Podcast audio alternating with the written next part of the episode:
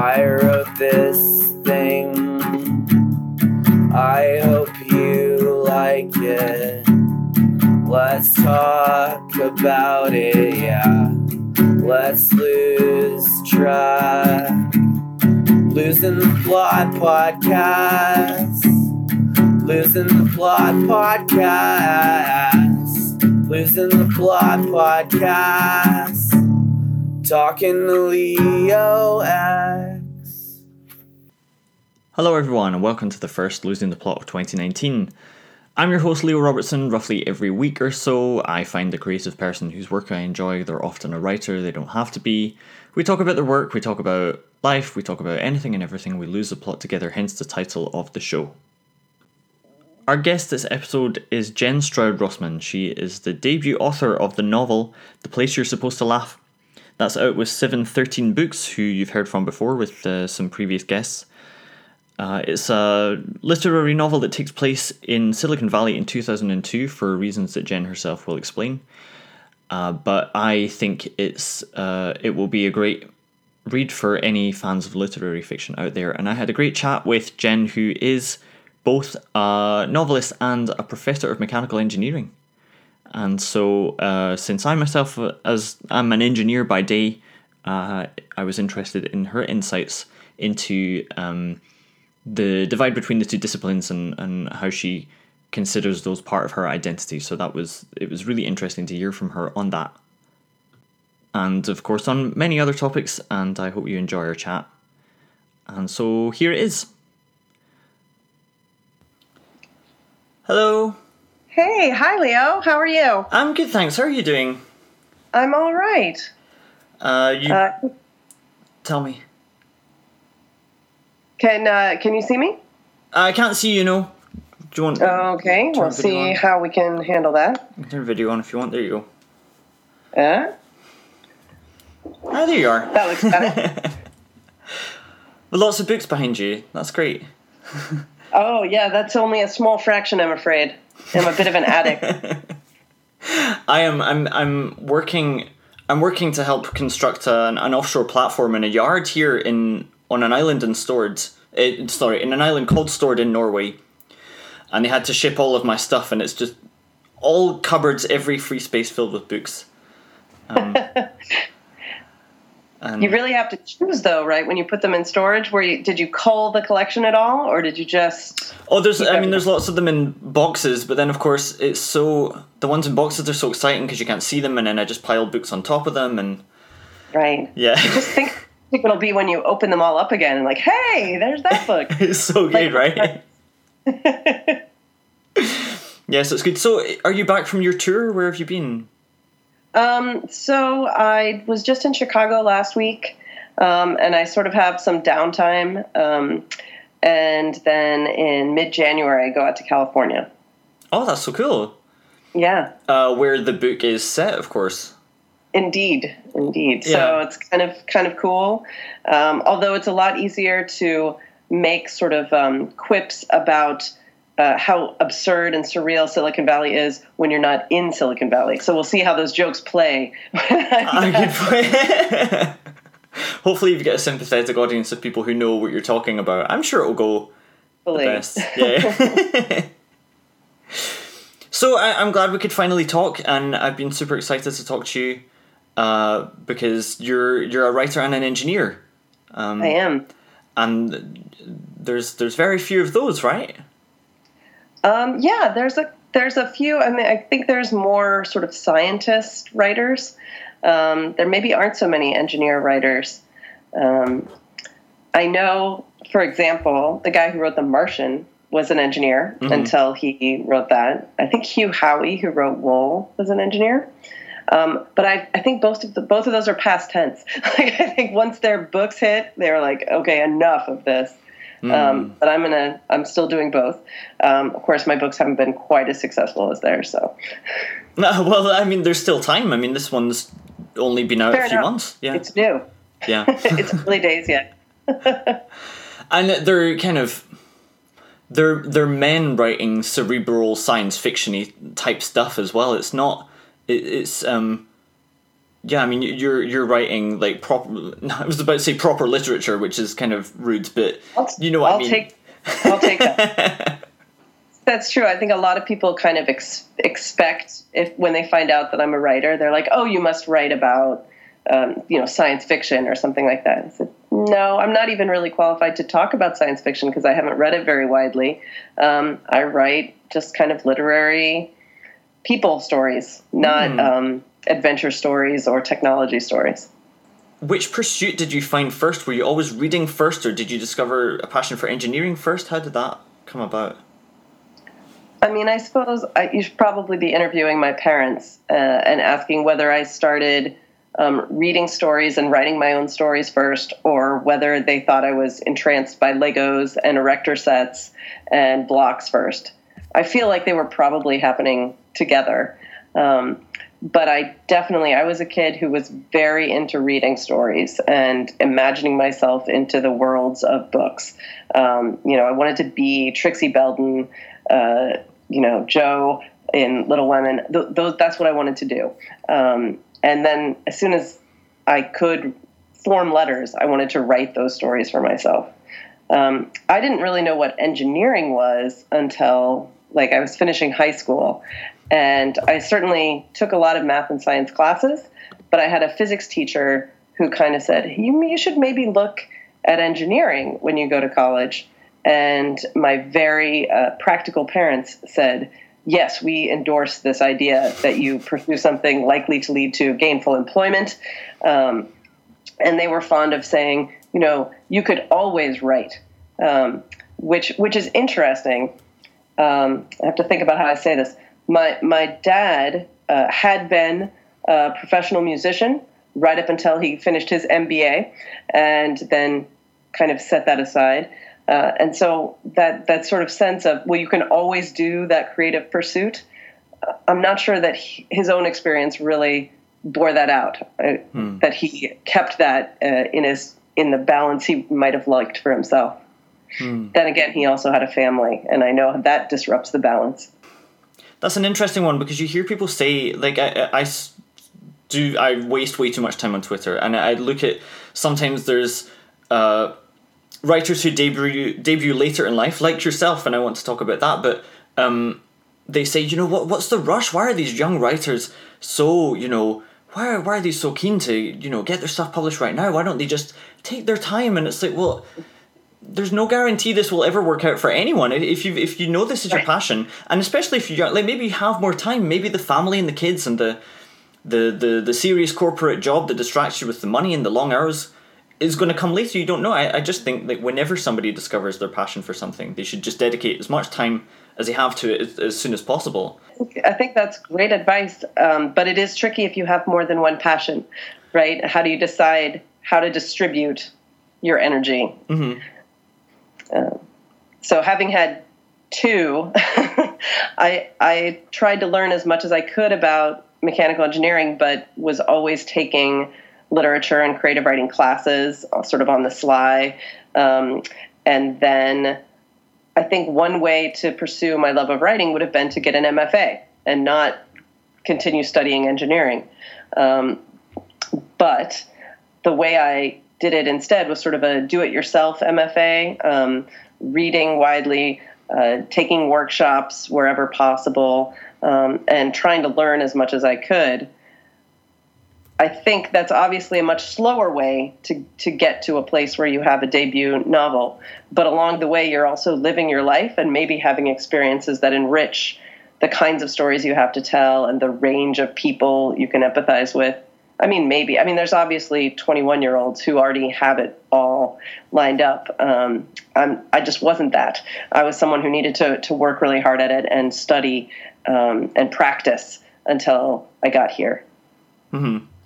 Well, I mean, you've uh, your book. I, I'm I'm taking everything in order, of course, but I mean, your book just is so complex and funny, and the world you've built and the characters and everything. It's like this is.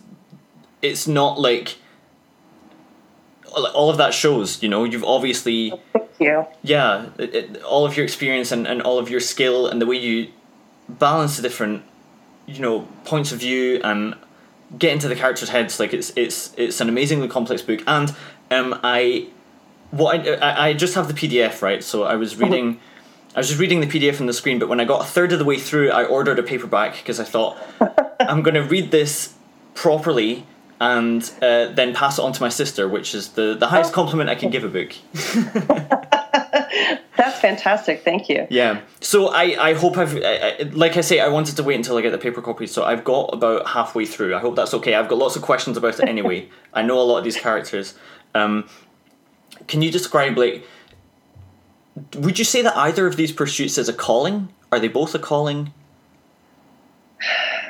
I don't. That's a really good question. I I feel I don't feel especially called to be an engineer, but I do feel called to to teach. Um, and so the fact that I get to teach students, um, some of whom want desperately to be engineers, and some of whom uh, have been sort of somehow cajoled to get into my classroom, and and I get to persuade them that engineering is a way of thinking and seeing the world, and that sort of the interaction of engineering and society and culture might interest them. Um, I definitely love that I get to have those conversations with with students, um, and I learn from them, and they I hope learn from me, and that does feel like sort of a vocation, right? A calling, um, an avocation, I guess, and um, I, if I were a little more confident, I might say I feel called to write, but I do feel compelled to write. It's a compulsion. When I don't do it, um, even if there isn't any time or any quality time available, I force myself to make the time. It's scraps of time, leftover time. But if I'm not writing and engaged with thinking about what makes books work and stories work, then I'm, I'm not living my whole life. So, so I, I don't know. Calling is such a, a strong and powerful word. Um, and I, I don't know that in either of these contexts, what I offer is as significant um, as, as it might be. Um, it feels kind of self-important to call it a calling, but, but I, again, I can't imagine not doing both those things. So I guess I am uh, called in some way to do them. Hmm. That, yeah, that's a great answer. I mean, the reason I ask is I think that people have more kind of insecurities. Of, they have way more insecurities about calling themselves a writer than they do an engineer. Oh yeah.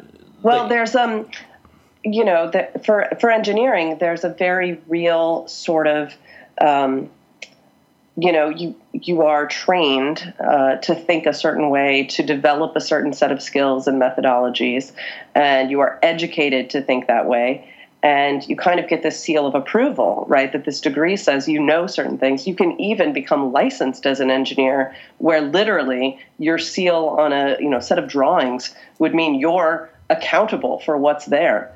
Um, and and with writing, even as much as you study, I think you're you're always just painfully aware of the the gaps and the limitations of your own abilities and knowledge. Right? There's there's so many books i could never possibly read them all and there's so many amazing writers who do so many different things there's no way i could possibly master all of those things mm-hmm. um, and so maybe just the the way um, engineering education has been more um, it, it, feels like almost a, a licensing or or a, something where you can say, well, these are the things I know, and I'm accountable for them. Uh, in a way that writing doesn't feel that way to me.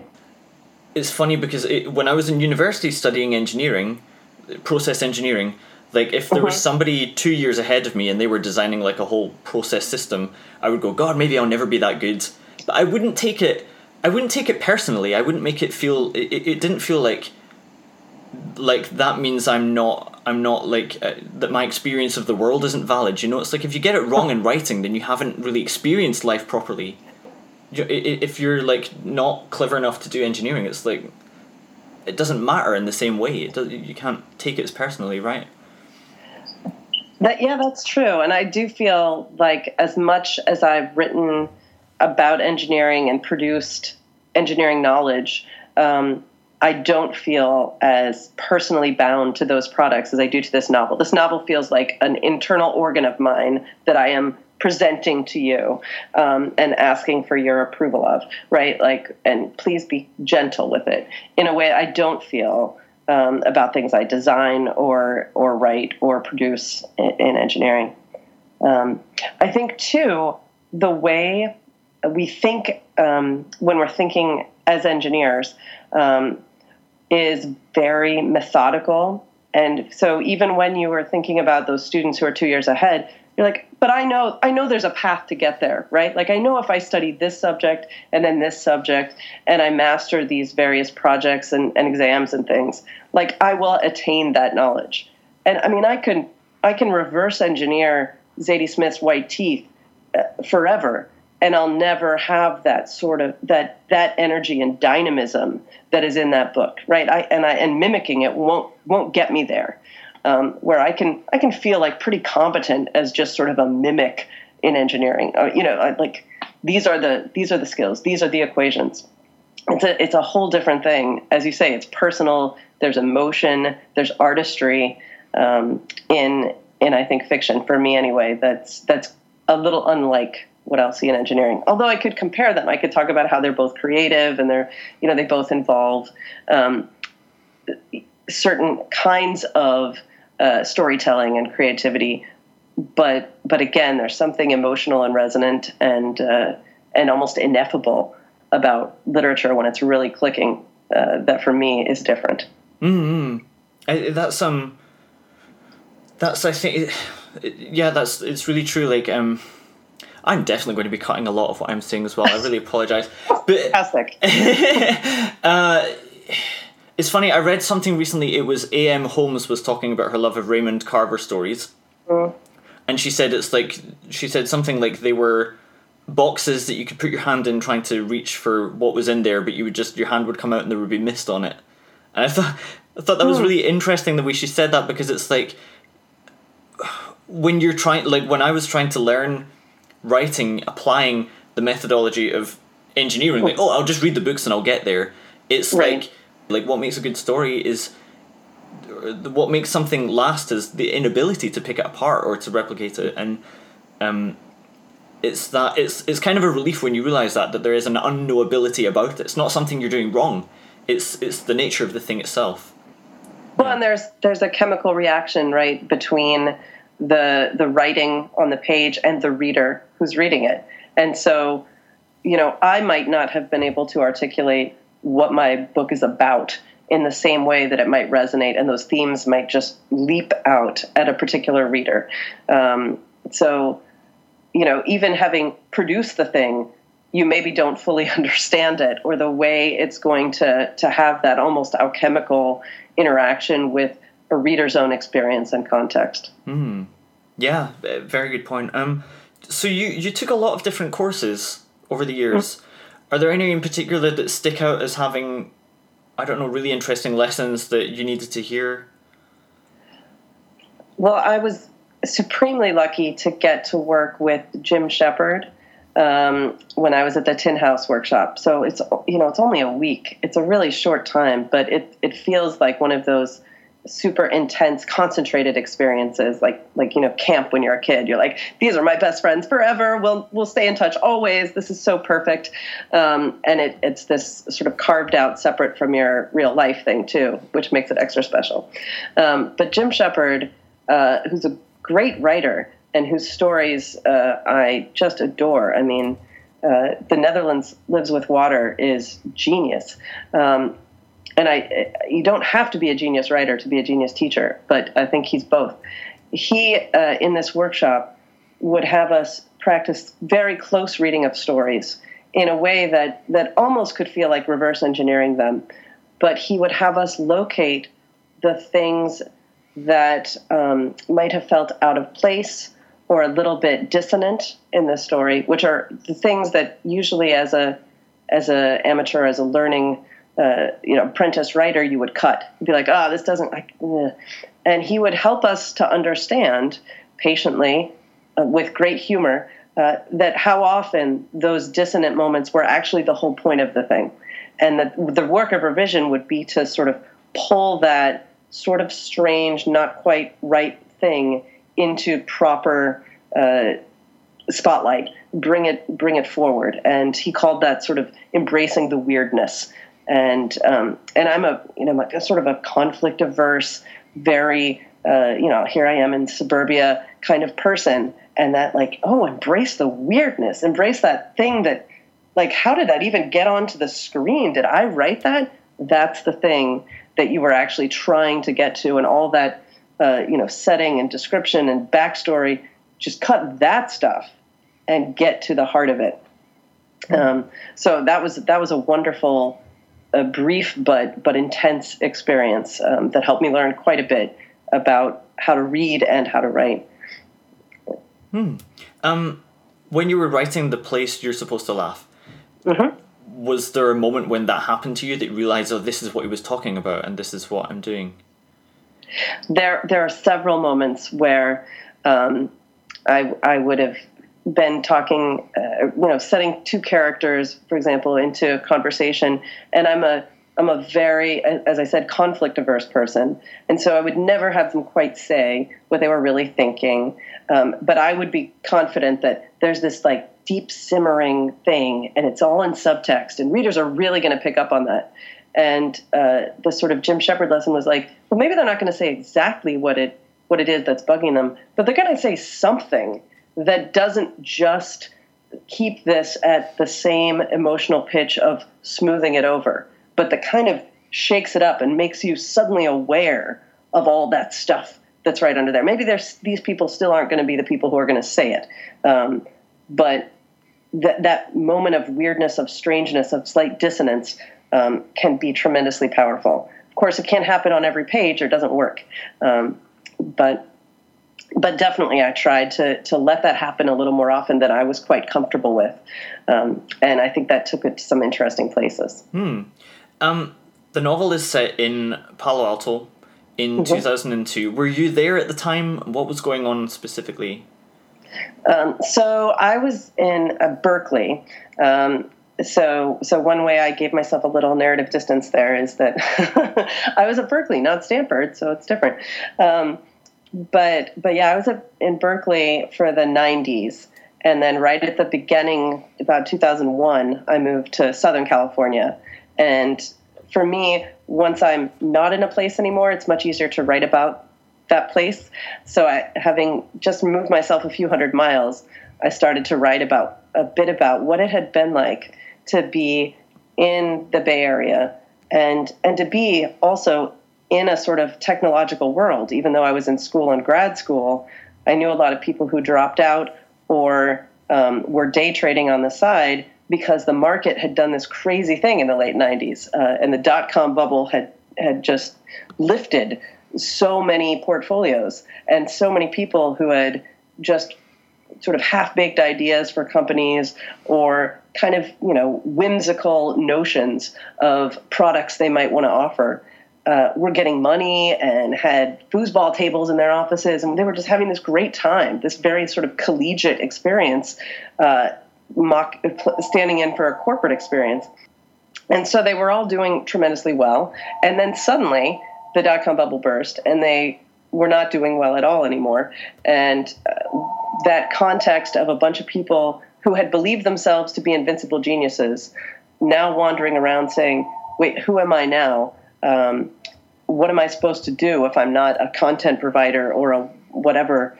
Um, that is the world in which I, I set this um, family based story, neighborhood based story, um, where you've got a range of characters very having very specific kind of identity crises. Hmm. So that was the genesis of the novel then. Set it here mm-hmm. against this backdrop, different. Okay. Um, mm-hmm.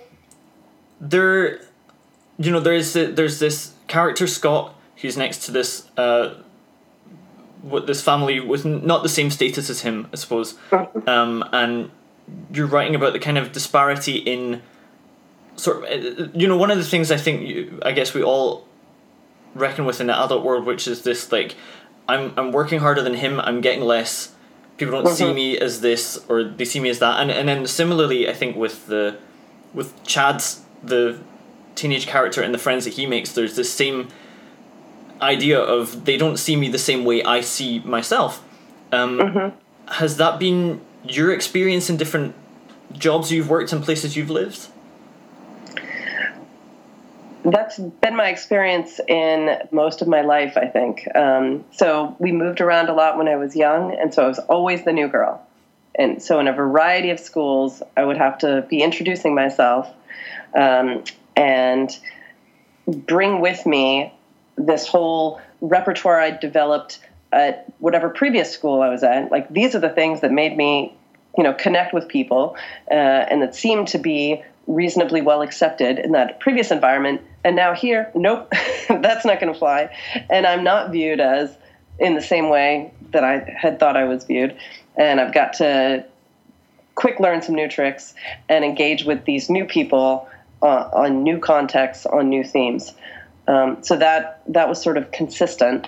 And then I've got this thing where I'm I'm an engineer and also a fiction writer. So I'm for I was forever being the engineer in the corner of the, the fiction workshop, thinking, boy, they're they they don't know what I'm really like. They don't know how deeply I really care about literature. They think I'm just trying to get this, you know, course credit or whatever, uh, or they're waiting for me to write. Just let go and write about science fiction, like they know they're they're expecting me to. Um, I, I began to finally take it as a bit of a compliment when a room full of fiction writers would say, "Oh, you don't seem like an engineer," um, or vice versa. But but it does kind of get to you because I am right, and so why do I keep not seeming like the thing that I am? Um, but there it is. But I, I, suspect that it's a pretty universal feeling of uh, having one sense of yourself and not having that not always quite match up with the perceptions of people around you.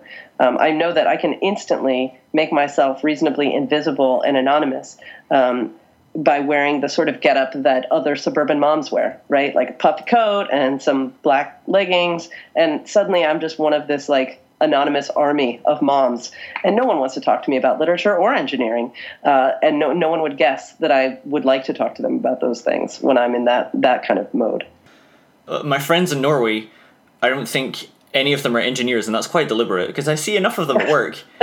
um, but because of the way, uh, you know, it's engineering is such a popular profession in these big cities. So I'll be in Oslo, and like one of my friends will have read like one of my little indie books that get published and say, "Oh, that's so great," and I'll I'll want to talk to them about that, but they'll be with their husband who will be like, "So Leo, like, what's what's the oil price these days?" And I'm like, "I don't, I don't know." Like, I know, why is he talking to me like that? And then I go, "Oh, right, that's my job. That's the whole way I earn right. money. That's why he's talking to me that way because I am outwardly this thing that I don't appear to have any interest in right now. so it's it's it's I, I understand I relate really well to that identity crisis I think and and well it's not not crisis just a kind of funny absurdity you know I think that uh, there was I mean there's a great scene with Scott and Chad that they're both playing Tony Hawk together mm-hmm. and it's so great because it's like you can tell that what Chad's father has this impression of this guy that he's like the enemy and everything and he's just like a basically decent guy who likes to play video games um, mm-hmm. like I just think it's really great how well you uh, displayed these disparities and diffused them with humor.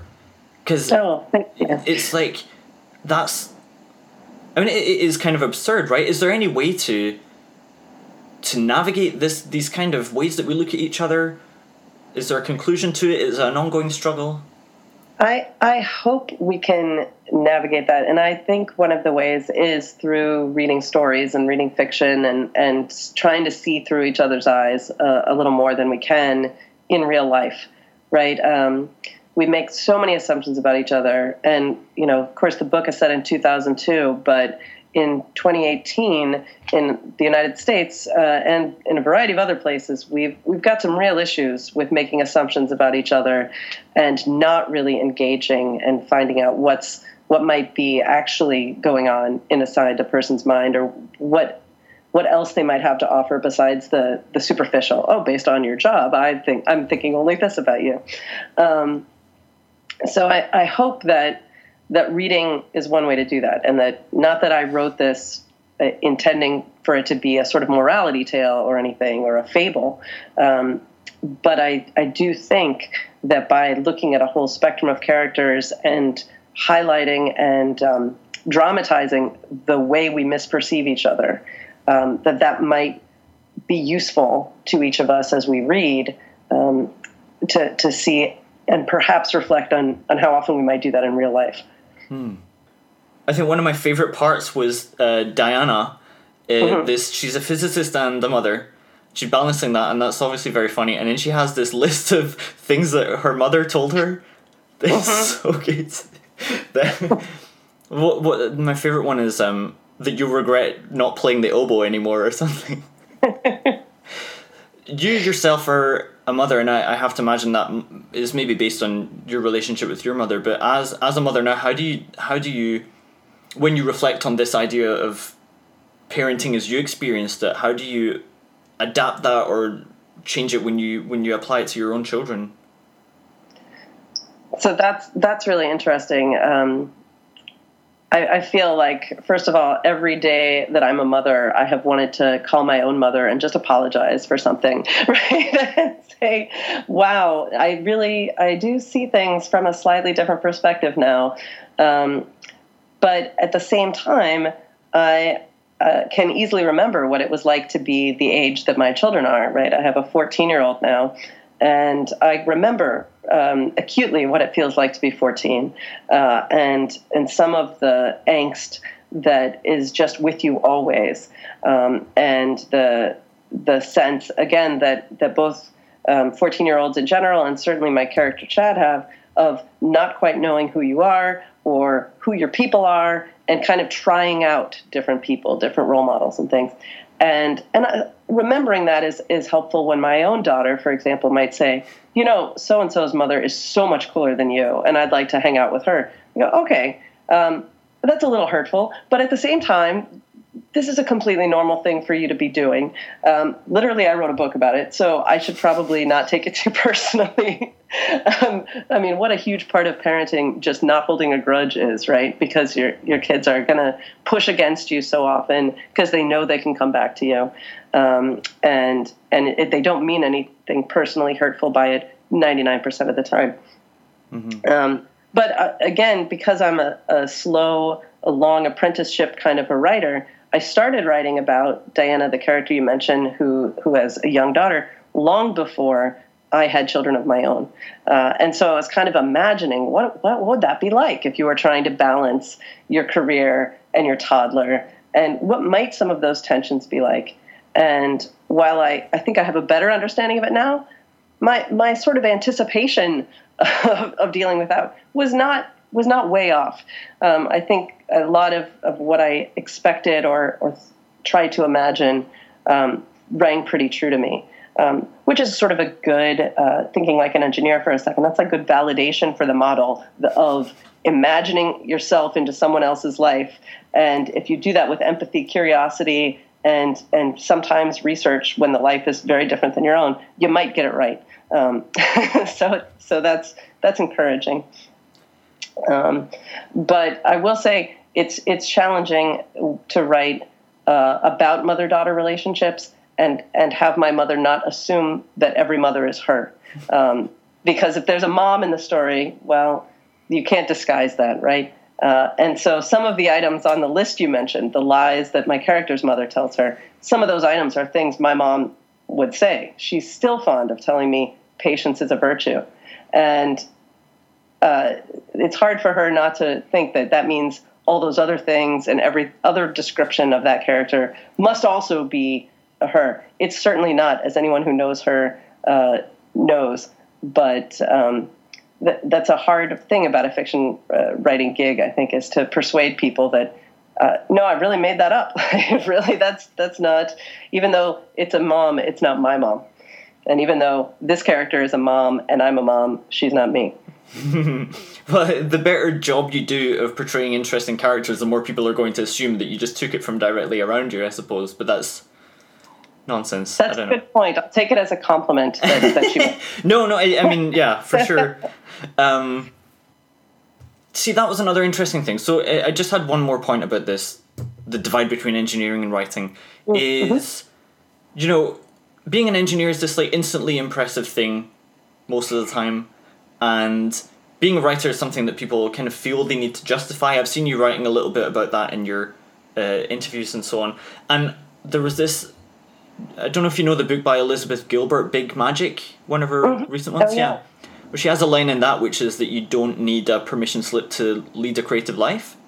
hmm Do you agree with that, or what's your perspective? I I would not agree with that, but I don't think you need someone else to give you the permission slip. I, for me anyway, I needed to give myself permission, and it had to be a very kind of intentional. Um, look, this thing that you love doing feels profoundly selfish. It takes you away from people you love and activities that you cherish and are accountable for. Um, but there is value in you doing it, even if the outside world is not. It's not extrinsic value. There's intrinsic value in you doing this, and so I, Jen Rossmann, give Jen Rossmann permission um, to to work on fiction writing. Um, so I think probably I would have written more and faster if there had been an external permission slip. Uh, like a, the MFA program kind of a thing, right? Where someone is saying, "Look, this is your this is basically your job is get better at this thing for two years or so." Um, I think that would have helped me in some ways, but probably clobbered my self esteem and others um, because of that sort of uh, competitive edge rather than a collaborative one that can exist in that environment sometimes. I think I would have done a lot of comparing, especially if I'd gone when I was younger. Um, and so in retrospect, I don't I don't lament the lack of an MFA, but I do think that that permission can be valuable. Um, but I also think you can give it to yourself. Um, I also want to. You, you said the first thing you said was engineering is this respected thing. I'm not sure that that's necessarily true or good, right? That we might uh, think of. Sometimes people will think science and engineering are somehow objective um, or of more value because those jobs pay better, you know, than maybe the standard humanities degree might immediately lead you to. Uh, and I just think those are just false um, hierarchies that I would like to push against whenever possible. You know, engineering is just another way of knowing stuff. There's plenty of, of politics and bias baked in uh, to our products and our processes that we're we've got to unpack and, and improve on now. Um, but uh, but I, I hope that we could maybe bring uh, things into a, a, healthier balance where we see how society benefits if if we equally honor many possible ways of knowing and and, things people can do with their time. Mm. Oh yeah, no, I, I totally agree. All I mean is it's kind of an automatically respected thing. Well, I don't know how it is for you, but if I again, if I'm at a party meeting a new person and you tell them you're an engineer, they do kind of they're they're startled or impressed, but I don't know what kind of I don't know how my knowledge of pipes impacts a friendship. I don't know why it has to be respected to this person in front of me. It's not like it's it's not like it, it changes my value as a friend. Mm-hmm. Well, they, but they don't they don't immediately follow it with "Please tell me more about pipes." Right? It's not like it's fascinating. Um, it's I think it's that weird um, sort of STEM hierarchy thing where maybe they uh, they didn't like calculus or something, and they're like, "Whoa, there there must be a wall around that field that or uh, you know that field of knowledge that I didn't want to want to climb that wall of calculus or or whatever it was." Um, it, it's not harder or more valuable or or any of those things. And again, uh, when people do do that little reaction, that they're not. It's not because they just would love to hear more about, say, the Navier-Stokes equations. Though I would be glad if someone wanted to ask me about the Navier-Stokes equations at any time, in any place. Tell me about the Navier-Stokes equation. okay. you have made my year. Oh, they're a beautiful way of expressing the fact that fluids must obey uh, the balance of forces uh, equaling their inertia. But will we ever come up with a theory of turbulence? Oh, another fantastic question. Um, A theory, I doubt. I think we're going to, to be stuck with, with trying to model turbulence and estimate and um, get as cl- close as possible. But there's so much randomness and perturbation that uh, I doubt we'll get down to one singular theory. Hmm.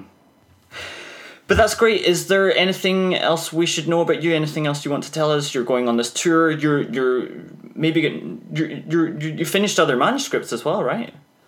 I I did. So this I, I as I said was a it was a long apprenticeship. So as part of my apprenticeship uh, to the great fiction writers who I admire, I wrote uh, three other novels that are now safely stored in drawers and will not see light.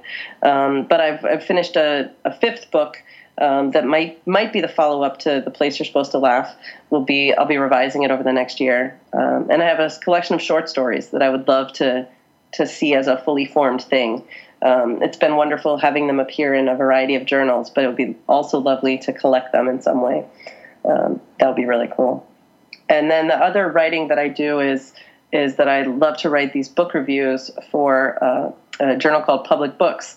Um, I have a series called An Engineer Reads a Novel, um, which is the first time in my life I figured out how to combine these two ways of thinking about the world um, through sort of literary criticism and thinking like an engineer and thinking about how technology and society uh, interact.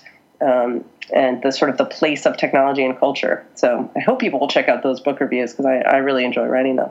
I did. I read. Uh, I read the most recent one, and it was so it. It was. Uh, I can't remember the name of the book, but you were talking about the ethics of drones. Oh yeah. So that this is um, uh, Mohammed Hanif's new book, uh, Red Birds, um, which is really cool. Um, really wild, sort of um, like a uh, you know, sort of Pakistani Joseph Heller kind of thing that he does. If you read A Case of Exploding Mangoes, that was his first book. Uh, really cool.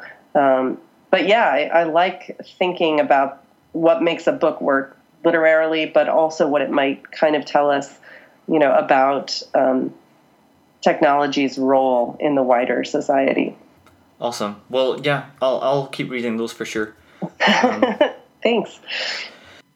So there you go, that was Jen Stroud Rossmann. Her novel is The Place You're Supposed to Laugh. It's out with 713 books. It's out now, and I highly recommend that you pick up a copy. Mine arrived when I got back here to the island where I work, and it's very pretty, and I look forward to reading it and then passing it on to my sister, as I said I would. Uh, I hope you enjoyed the chat, and I hope you yourself are considering picking up a copy.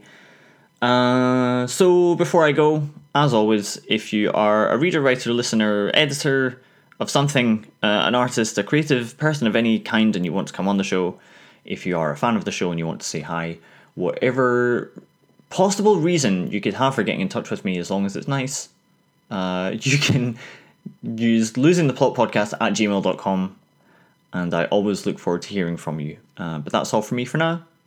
So, bye bye.